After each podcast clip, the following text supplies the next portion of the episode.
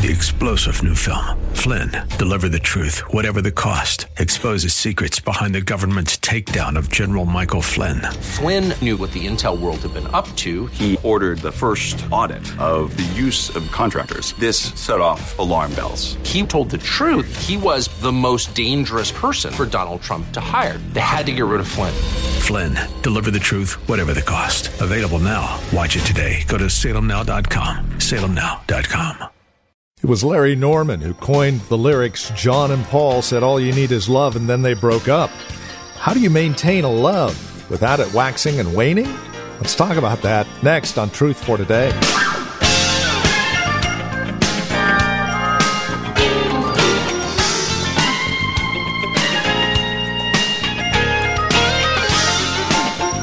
Anyone who's been married for any length of time will tell you that your love for your spouse can grow cold at times. It can heat up and then grow cold again.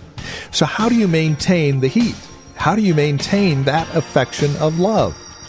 Well, here in Revelation chapter 3, verses 14 through 22, Jesus tells the church how to do so. Fighting for the Affections is the title of our message today, a final look at our series called Finding Pleasure in God. From Valley Bible Church in Hercules, let's catch up with Pastor Phil Howard and today's broadcast of Truth for Today. He critiques Smyrna. Smyrna, he never complains against. They were a suffering church. Christ usually has little complaints about people in the midst of suffering for him. He usually commends them, and he did Smyrna. We come to Pergama, and uh, he takes on this church and he says, You bought into the false teaching of Balaam, and now you as a church are in the midst of idolatry and immorality. Uh, morals have fallen in that church, and there's idolatry going on, and my people are being seduced. He goes to Thyatira, and at Thyatira, there was some woman teacher that was unleashed on these people, and she was. Uh, uh, wrong, of course, she led them into immorality and idolatry. So to imagine that you had a woman pastor, maybe, or the woman spokesman at Thyatira had enough influence to get them to go into an immoral lifestyle and begin to bow before idols. It, it just doesn't seem possible, but it was. And what's scary is many prophetic students make these churches a picture of the whole church age, kind of a chronology. Who knows? Then he goes on to Sardis. And Sardis is a scary church to me because they had a name that they were alive, but they were dead. They had a great reputation but their present reality is they were dead. And, and I've lived through this. I, I've even seen people say that about Valley. Oh, we remember the prayer meetings. Yeah. Do you still attend any? We remember. Oh, it was so great. Yeah. And we got a name.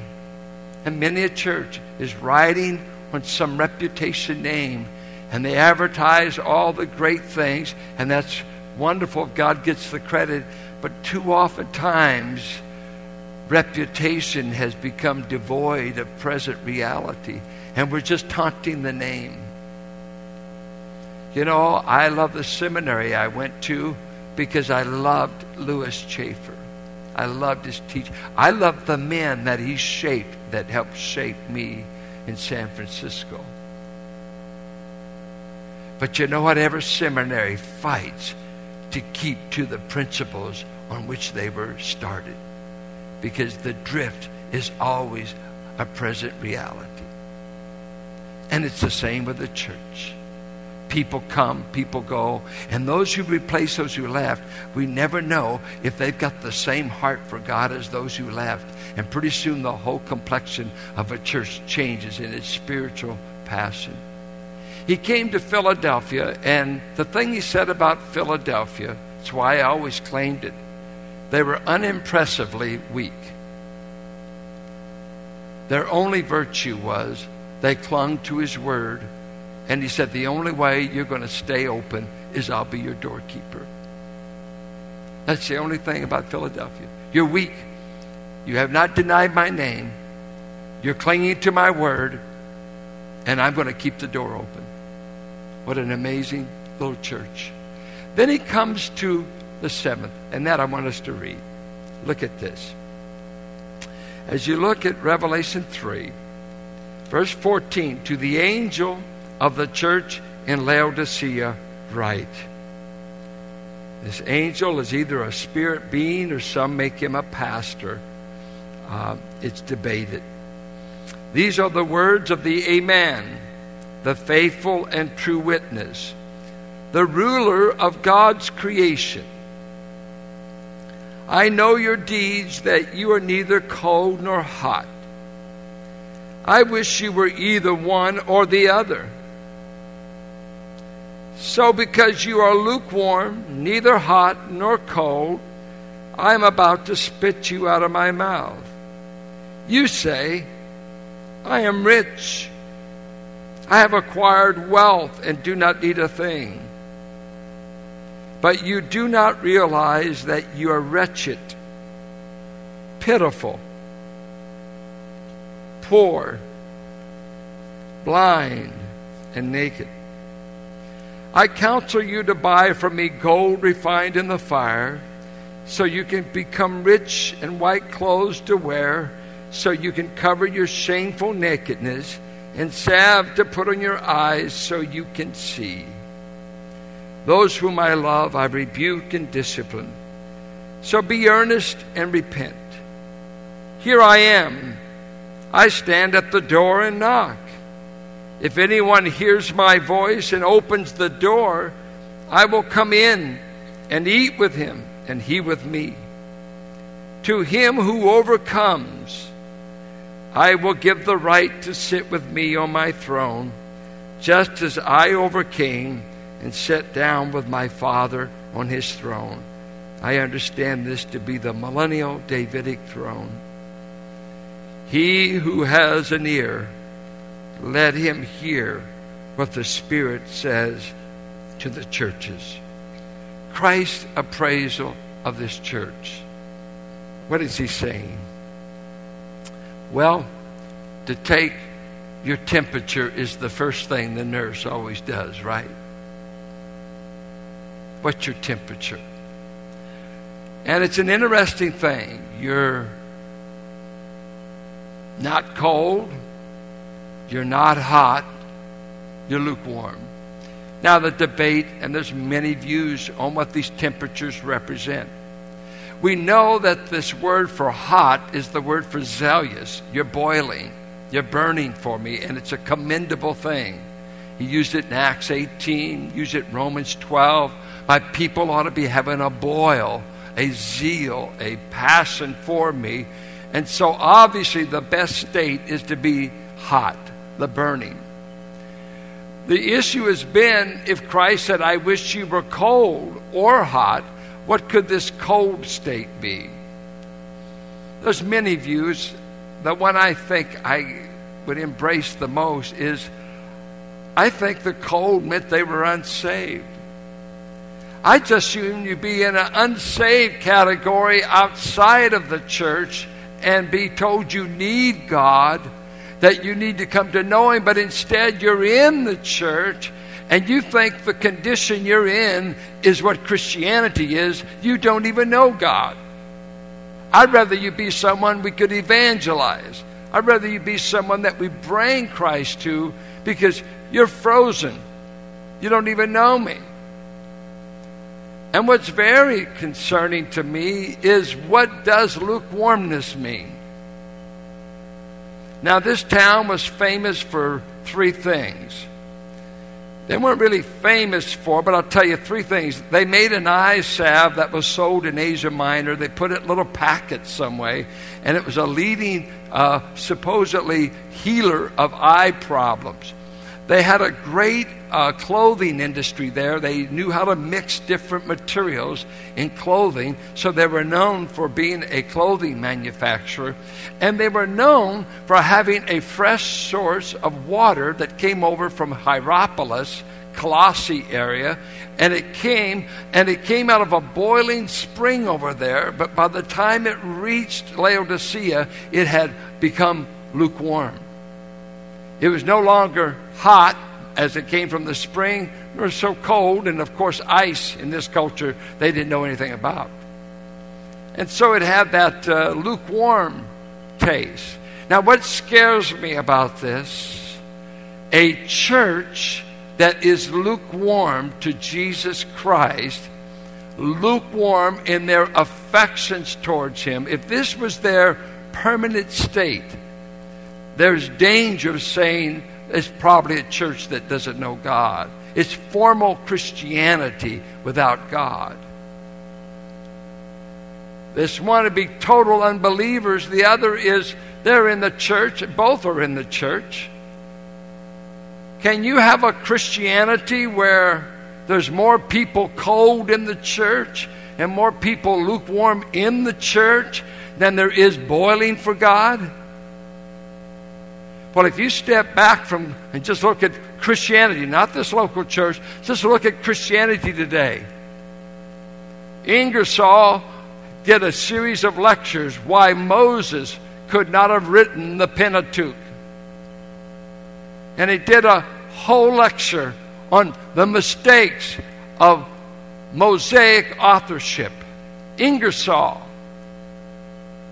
Eventually, he was asked to give that lecture again. He said, No, the clergymen have caught the message. They do a better job at showing out what was wrong with Moses than I do. I don't need to give that lecture anymore.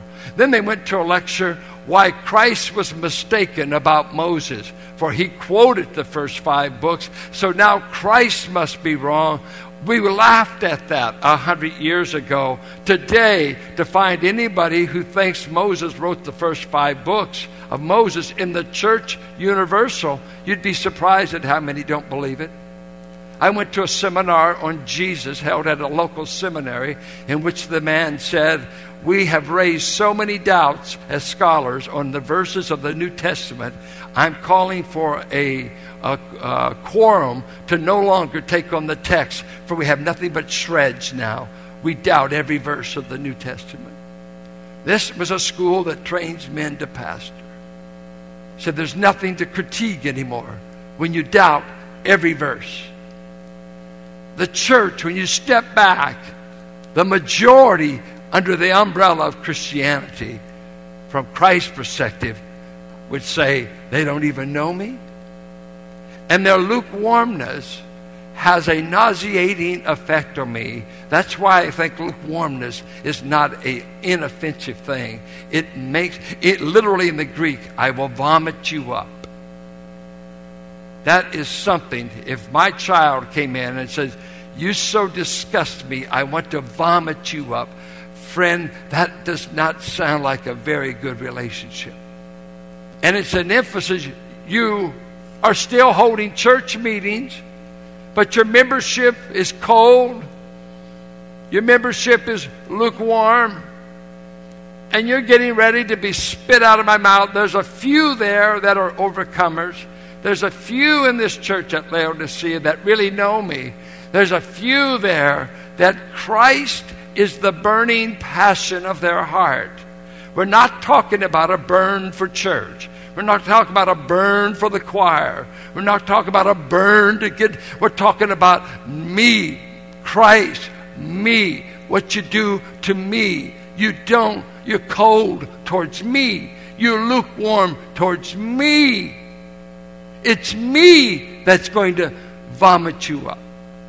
Not the church board, not Valley Bible Boy, don't compare us. We're trying to be like him, but he's the head. He has the stethoscope. He knows where our heart, if he is the passion of our heart.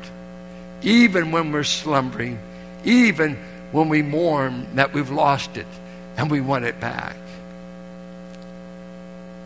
The effect on him is so uh, incredible to me that he wants to spit up and vomit up a church. I, it's very uh, repulsive language.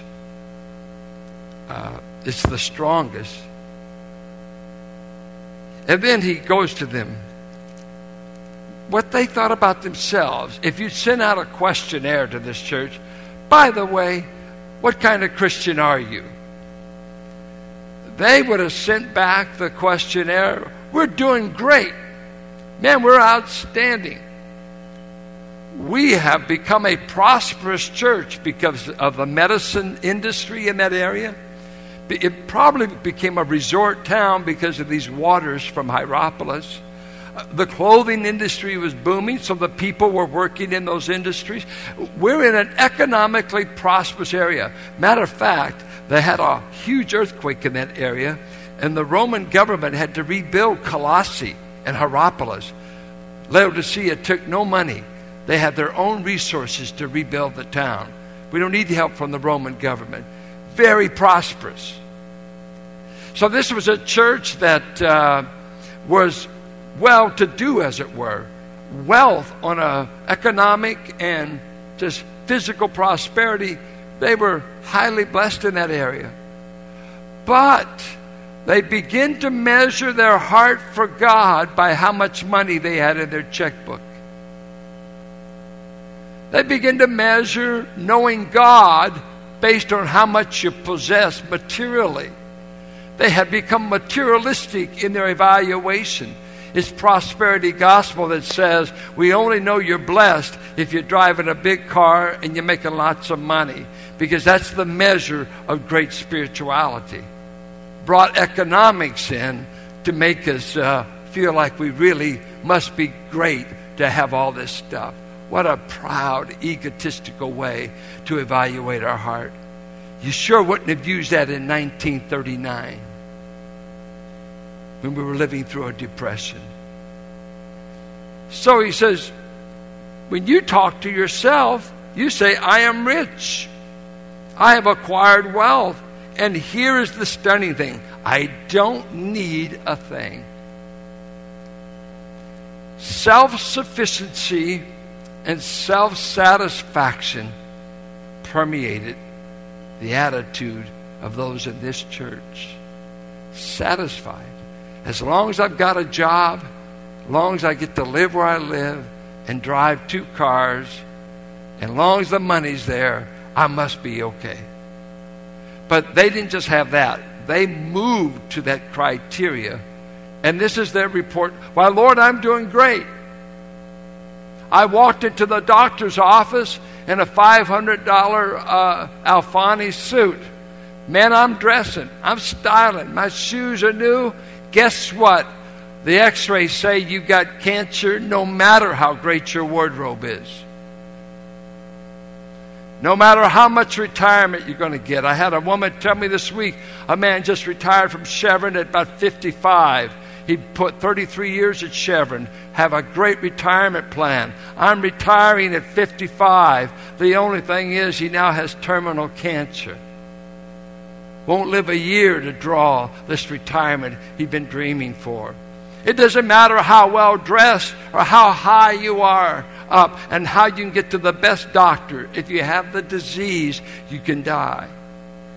And so he says, What's your appraisal of yourself? I, see, I hear it. I hear your conversations. I hear you talking. How your retirement is and your prosperity. Not that that prosperity is wrong, but you've moved it over to your spiritual life, and you don't miss me if you can have this.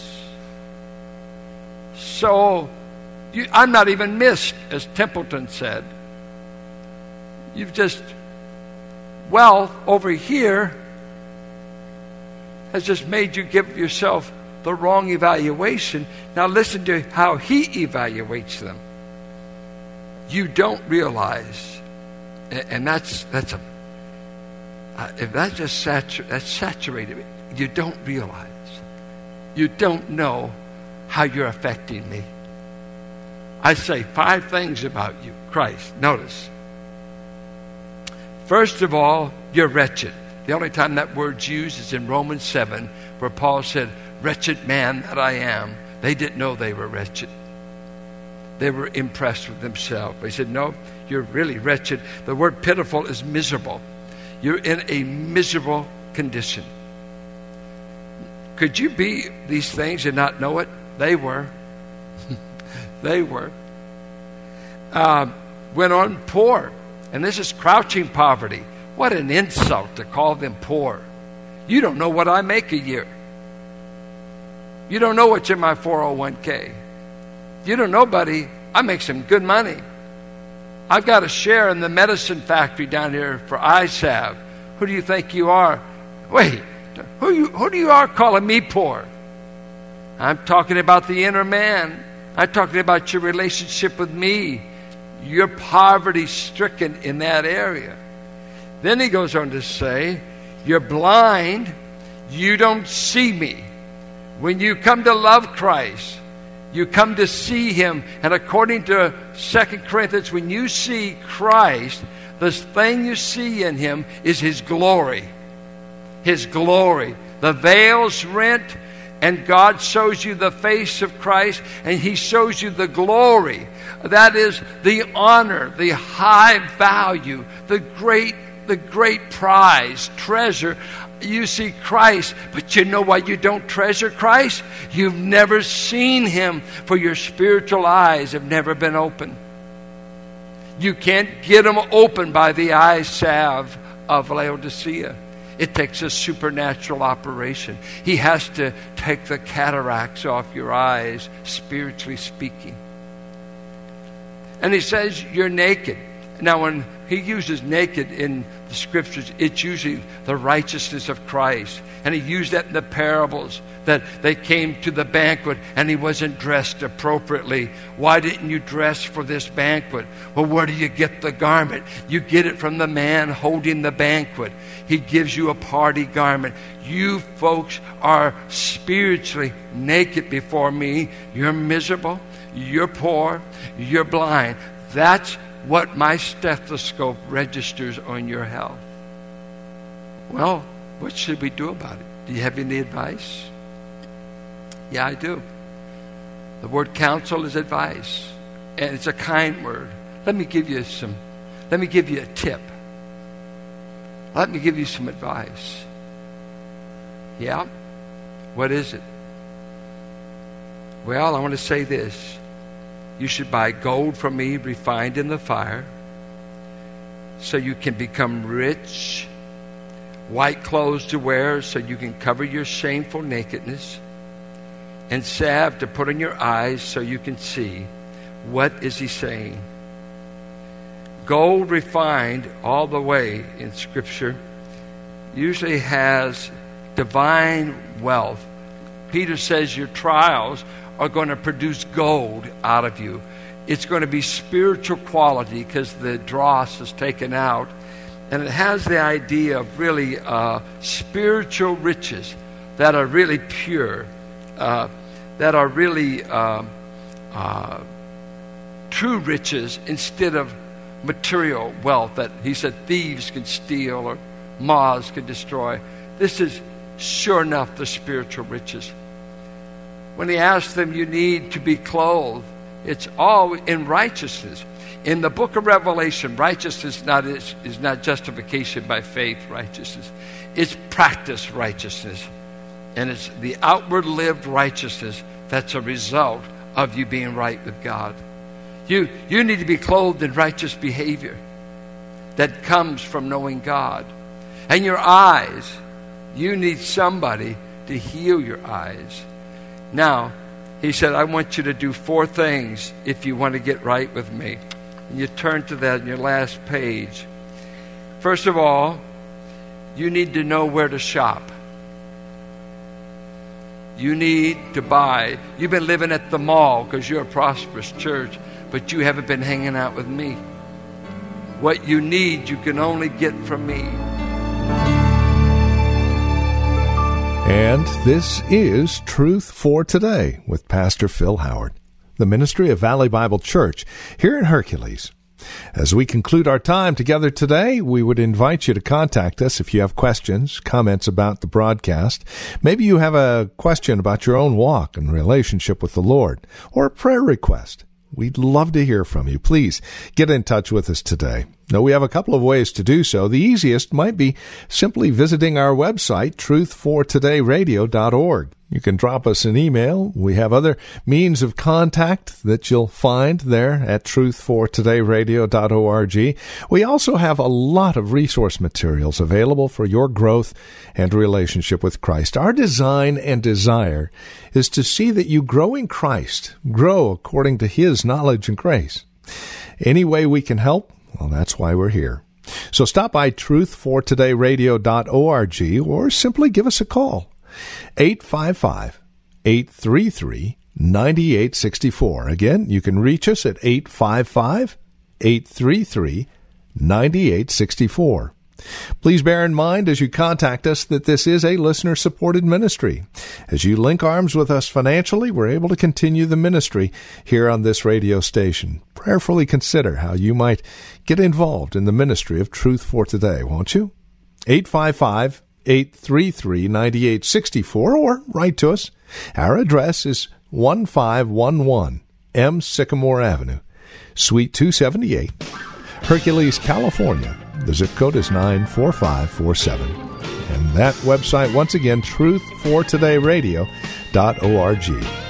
It is a pleasure spending time with you in God's Word. We trust we'll see you next time we get together for another broadcast of Truth for Today with Pastor Phil Howard.